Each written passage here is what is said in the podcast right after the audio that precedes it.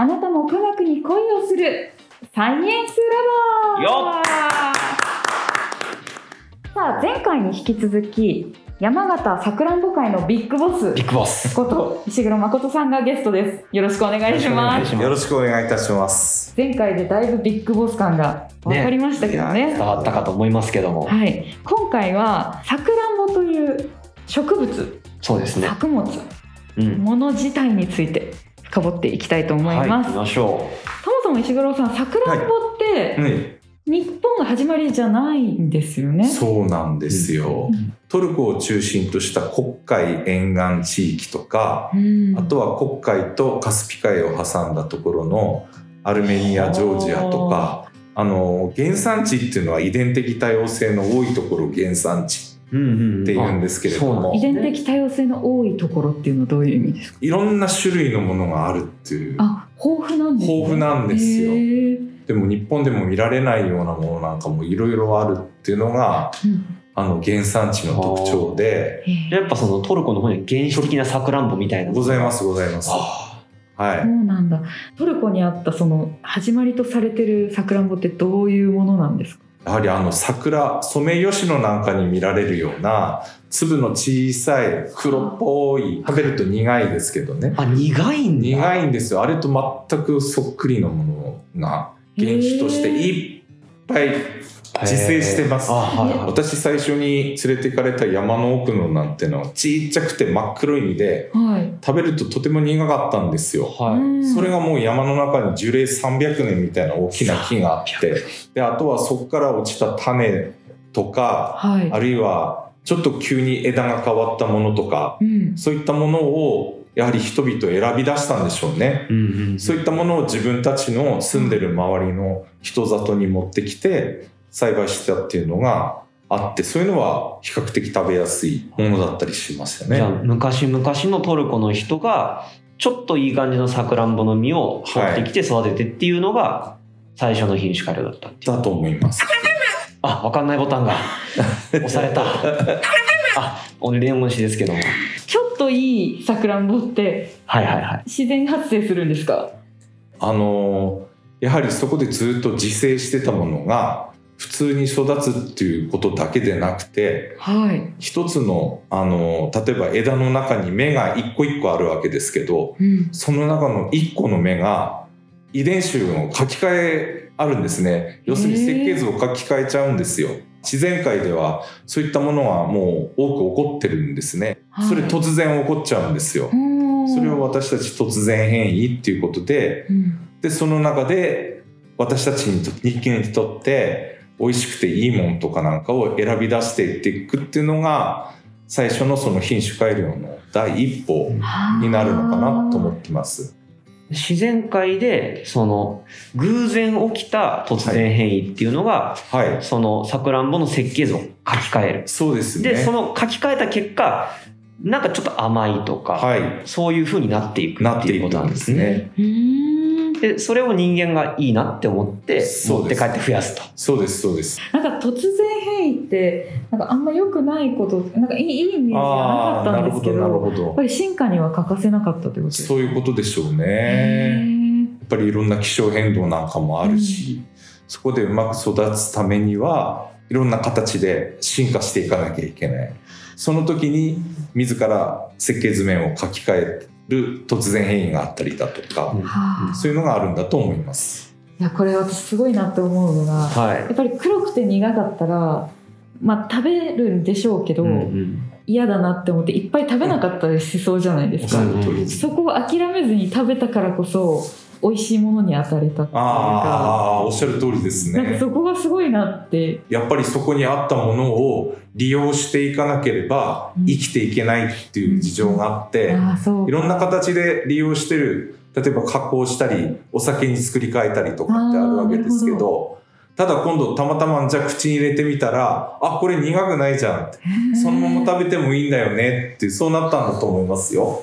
奇跡じゃないですか。やっぱりそもう、本当昔々の人が、ええ。突然変異とかいうメカニズムを知らない多分時代だったと思うんですけど、そうですね。もう地道な試行錯誤とか積み重ねがあって、偶然生まれたいい結果が、いろんなその品種改良とかにつながってきたと。そうですね。ちょっとずつちょっとずつさくらんぼを美味しくしていったというそうですね。ありがとう。ありがとう、アウトルコの人。あなんかでもさっき今の話もちょっとさあの戻ってみるんですけどよく考えたら確かにそのちょっと美味しいものをまくだけだったらその、まあ、それも少しずつななあの品種が良くなっていくと思うんですがそういうのをこう掛け合わせるっていうアイディアも一つ人類の中で大きな発見だったかもしれませんね。そうですね。やっぱり、それがすごいことだと思うんです。確かにそれが気づきだと思う。交配する受粉することによってお互いの品種のいいとこだけを持ったものを生み出すってすごいひらめきですそうですよね。ね本当ですね。自然任せじゃなくて、自ら、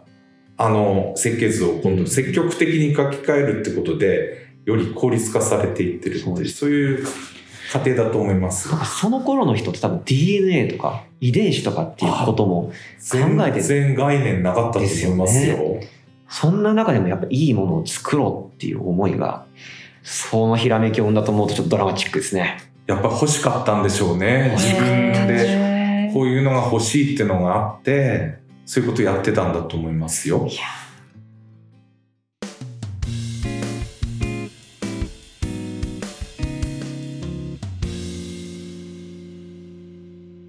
まあ、ちょっとこう僕はあの育種というか遺伝学の背景からちょっとお聞きしたいんですけどその小麦を僕は研究してたんですが、その時はその次の世代にするためには、まあ、種を取って植えてっていうのを1年サイクルではい。やるんですけどさくらんぼってその、まあ、実がなるまで結構時間がかかってっていう話じゃないですか。はい。っていう時にその新しい品種をどうやって広めていくんだろうっていうところは小麦と違うのかなって思うんですけど。そうですね。小麦は種でどんどんどんどん繁殖していって、増やしていくわけですけれども、さくらんぼとか果物のあの、果樹類っていう私たち分類しますけど、さくらんぼもその果樹の一つで、あの枝、枝。枝を切り取って、それを桜の台木と言います。根っこ、うん、根っこの部分ですね。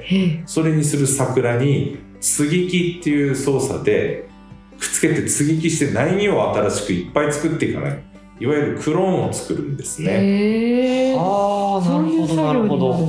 だ。からその交配をすることによって品種を改良するんだけどええ。一回できた品種っていうのは接ぎ木クローンで増やしていくっていう。そうです。だから一ついいものが見つかれば、うん。あとそこからもう限りなくいっぱいクローンがなるほど。増やすことができるってことです。接ぎ木したらその元接ぎ木の元のえ品種が出るんですか？え、そうです。え例えば佐藤錦っていう大元の木があったとするとそこから枝を切ってきて桜の台木についてクローンを作っていくとそれもみんな佐藤錦になるんですね。代木の影響は受けないんですか？台木の影響もあの多少いろいろなものはあるんですけど基本的に佐藤錦です。へえ。なるほど。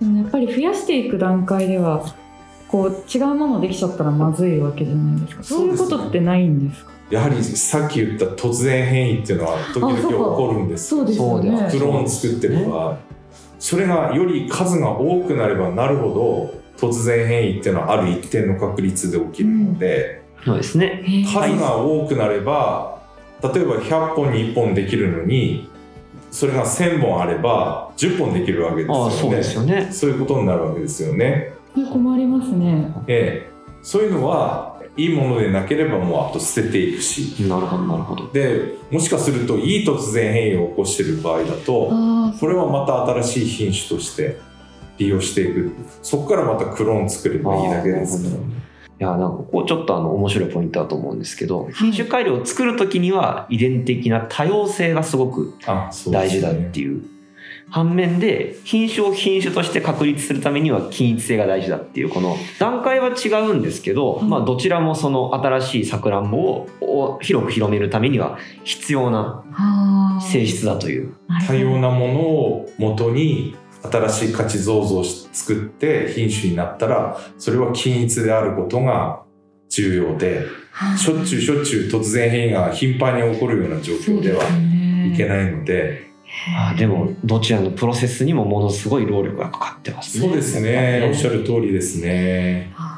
結構そういう品種改良の方法っていうのも進化はしてるんですか？そうですね。今交雑育種っていうことではい。あのある程度の交雑育種。交雑育種。ちょっっとわかんない言葉です。わかんないボタンに手をかけ かけま交したよ雑育種。交配交配で作ってる育種。交配することによって作る育種からまあ交配はするんですけれども交配したら遺伝子の設計図をあらかじめ例えばさくらんぼ実がなるまで4年になるわけですけどはい。4年経たないうちに小さい段階でその設計図を読んじゃうっていう作業も今やってるのではい。少しまた効率化されていくってことにつながってますね。小さいうちから読んじゃう。出た。データわかんないよ。わかんないですよね。もう。どういうことですか？どういうことですか？誰か教えて。誰かになっちゃったけど。あの種まいてはい。あの芽生えが出てくるわけですよね。はい。そうですね。この芽生えの段階でこれは大きくなるとか大きくならないとかっていうそういううん。設計図をまず読んじゃうんです。その分かっちゃうんですか？ちっちゃいうちに分かっちゃうの？分かもっちゃう。う実がなるまで待たなくてももう。設計図を読めばそうです。これがどんな実をつけるだろうかってことが分かっちゃうそうですです。ね例えば大いきいとか赤いとかあるいは実が硬いとか柔らかいとかある特定の部分までは今分かるようになってきてるんです。何それ？え目に効くんですか？どういうこと？これは赤いの？って。どう読むかというテクニックの 多分話になってくるそれが DNA っていうそういう設計図の中に書かれたものを印としてマーキングしてる部分の遺伝子があってそこを読み取ることによってこれは赤くなる大きくなるっていうのは分かる。それを私たち DNA マーカーって言ってるんですけども。DNA マーカはい、そうですよね、えーそうですよそうねだと思います。そうですね。まあそもそも DNA ってなんだっていう話が多分最初にあると思うんですがーはい。そのまあ先ほどあの前編もその、まあ、今回もあの遺伝子って設計図だみたいな話をはい、してきたと思うんですね。いろんな性質にするための設計図が遺伝子。うん。じゃあ DNA は何だっていうと設計図の文字文字。とか設計図に書いてあるそうですね。一文字一文字のことを、まあ、DNA っていう物質がうん。一文字一文字のその情報を担っているっていうことになるんですね。うんはい。で、まあ、DNA マーカーっていうことはまた難しくなってくると思うんですけどですね。なんかその遺伝子っていう、まあ、ものは、まあ、今の技術では結構読むことができてその DNA がどういうその文字として並んでいるかっていうことは、まあ、現在の技術では読むことが可能なんですが設計図を見られるってことですか？そうですそうですそうです。へえ。ただそれを全部読んでると結構お金とね、お金そうそうです。労力とお金が。あでも大変なことなんだ、はい、かかっちゃうんですよ。うんなんですけどその DNA マーカーっていうものを使うと割と簡単に欲しい性質の遺伝子を持ってるか持ってないかの検索をすることが可能なんです。え？ー、Google 的な？Google 的な。あ全くその通りですね、えじゃあなんだ、まあ、例えばですけど右が硬いみたいなの打ち込んでパンってやったら？そうですね、まあ、その DNA を取ってき取っててきてそうですその実が硬いっていう遺伝子があるかどうかを DNA マーカーを使って検索するっていう。そうですええこんなちっちゃいまだ種まいてはい。まだ大きくなりきってないようなものをそこから DNA 取ってきて「あんた大きくなるの?」とか。ええわかる。聞いてみるとそれ分かるんで。それはマーカーっていうものを使って分かるようになってるんです。めちゃめちゃ便利で効率アップですそうなんです効率アップですね。ねやっぱその実が大きくなる、まあ、実を作るまでに待たなくていいっていうのがそうですね。いいですね。そうですね。例えば1000本植えてその中から500本ぐらいは大きくなるっていうものがあったとすると1000本植えるために畑すごい面積いるわけじゃないですか。そうですね。だと500本まず最初に大きくなるっていう設計図を持ったものを選んじゃえば半分で済むわけですよね畑の面積が。う。ん。でまたその半分は別の開発にもそう当てですそうですられるしそうです。へえじゃあどんどん進化のスピードが上げることができるそういうことになりますそういね。うこ効率の良さを出てくるってことですね。やっぱ設計図を読むっていう技術のおかげで品種改良がどんどん加速している効率的になっているという話なんですね。でそのまあ DNA マーカーってちょっともう少しだけお話しすると、はいまあ、いろんなその DNA マーカーって種類があってその検索する技術もいろいろあの存在したりしているんですが一つ有名なあのキーワードを指定しておくと PCR っていうあの皆さんよく。今めちゃめちゃ聞くやつですねよね。よく聞いたことがある。はい。これ PCR ってかなり石倉さんも使われてらっしゃる。そうですね。え？このマーカーでその遺伝子を読むときにはそういう大きくなるねって遺伝子があるかどうかを PCR という技術使うとああこれはあるとか陽性だとか陰性だとかっていうのと同じような形で分かるんです。PCR っていうのはあくまで検索技術のことで私コロナの検査だと思ってたやっぱそっちになりますよね 最近は。そうですね。あそうなんですねコロナウイルスにある設計図はこの唾液の中にありますかっていう検索をするのが PCR。はあさくらんぼのその苗木からこれ身を大きくする遺伝子ありますかってやるのも PCR と。めちゃめちゃ便利じゃないですか便利ですね。そういったところでいろんなツールを使ってうん限られた面積限られた資源の中から効率的により良い方向への進化を我々は目指しているっていうところになりますね。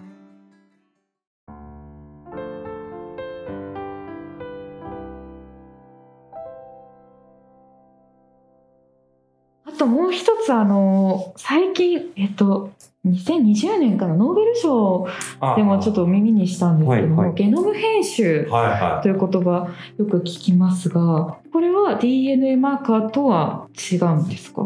あの DNA マーカーとあのゲノム編集と一番大きな違いそれはやはりこの DNA マーカーっていうのはそこにあるかどうかっていうのを検索するってことと、うん。おーそして効率よくそれを見出していくっていうのがマーカーでゲノム編集ってなるとやはりある遺伝子のところをそこをこう書き換えちゃうっていうんですか？はあ。直接。うん。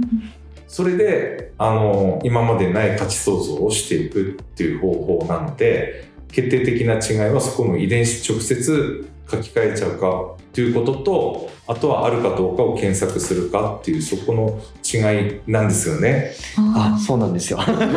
俺も知らないふりして聞いてましたけどもあ その DNA マーカーとか PCR とかっていうところはその本体である遺伝子を書き換える能力が持たないんですねそもそもそういう技術だって取ってきてるので元のあの生き物については何も影響しないんですよ。うんただゲノム編集っていうのは本当にあの植物とかいろんな生き物がもう一つの細胞だった時に編集をして遺伝子を書き換えてその違う性質のものを作ろうっていう技術だったりするので、まあ、全くそのなんでしょうね次元が違うというか段階が違う技術にはなりますね。今のそういう果物とかの開発にはか。実際使われたりもしてるんですか？今実際には果物の世界ではないです。ああそうなんです今代表的な事例としてトマトがうんコーギャバトマトっつって体にいいトマトっていうのはあれはそのゲノム編集はい。遺伝子を直接単細胞一つの細胞の時に書き換えてそしてそこから増やしていくっていうことなんですけど決定的なところが果物の世界ではい。やはりその一つの細胞からまた再生していくっていう技術が今のところまだ進化してないっていうか確立されてないっていうところがうんそのゲノム編集に生きにくいっていうそこがあると思います。まだまだその果物でそのゲノム編集っていうものを応用させるにはいろんな障壁がある。障壁があるっていうことで今のところゲ DNA マーカーで効率化していくっていう方向がうんまだまだつくづくんだと思います。あそうなんですねちょっとはあのスピード上がって楽にはなってるけれどもまだまだそうですね。地道な作業が多いですよねどう頑張っても植えてからなるまでのね、年月とかがかかっちゃいますからね。結局大きいっていうのが分かったって言って500本植えたとしてもその味っていうのがまだ分からないわけですよね。だ食べなきゃ大きいは大きいけども大きいってところで絞り込みかけてあとは美味しいかどうかはまたその500個食べなきゃ分かんないわけです。食べるのもなかなかすごい作業な。そうですよやっぱりね1日やっぱり200個とか300個とかって食べる時もありましたけど それでもやっぱりあのきちんと評価しなきゃいけないし時々休みでしょっぱいもの欲しくなる。そうですよね塩せんべいそれはそうもう必要ですよ。塩せんべいが大好きです。よその時に口をリセットするには塩せんべいが最高ですいやもう科学的なプロセスに必要な材料ですよ。塩せんべいは。塩せんべいと渋いお茶があればもう絶対これは口またリセットになって200でも300でも食べられるようになりますね。ちょっと塩せんべいとお茶をセットでお送りしましょうか。ちょっとお礼に。石黒さんに。200個300個本当ちょっと想像できない量ですね。やっぱりこれもあの開発秘話という風な形で言えばどれにもくっついてくることだと思うんですけど、結構辛いですけれども私自身は楽しかったですえそれはなんでですか？やっぱりそこが信念でしょうね。わあかっこいい。さあ新年だ。そうでしょうね。やっぱりこういったものを作るんだっていう。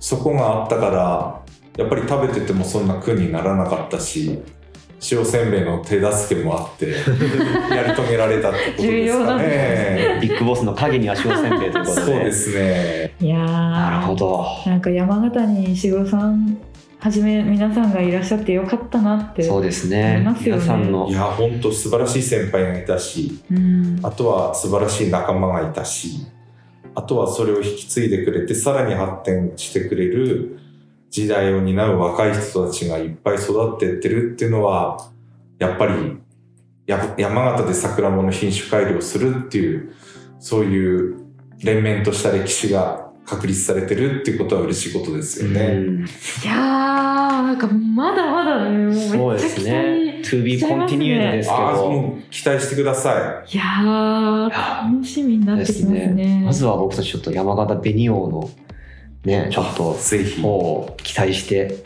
そうですね。楽しみに。皆さん楽しみに。に召し上がっていただいてああ美味しいなこのさくらんぼって言っていただけると私は大変幸せです。いやー本当ですね。ビッグモスもこうおっしゃってます。皆さん 皆さんぜひお手に取ってみてはいかがでしょうか。はい。店頭でお見かけしたらぜひ手に取っていただくようお願いいたします、はい。来年デビューですね来年がデビューになります。はい、はい。楽しみにしましょうね。石黒さんどうもありがとうございました。ありがとうございました。大変ありがとうございました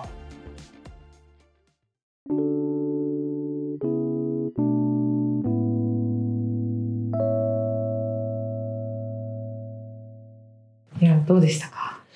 いやーやっぱその、まあ、僕もい遺伝学とか育種とかっていうところに若干関わらせていただいてはいたんですがやっぱ現場の方の努力とかその地道な積み重ねあとその遺伝的な多様性が頭に入ってるとか、はい。そういうところとか本当にしびれますね。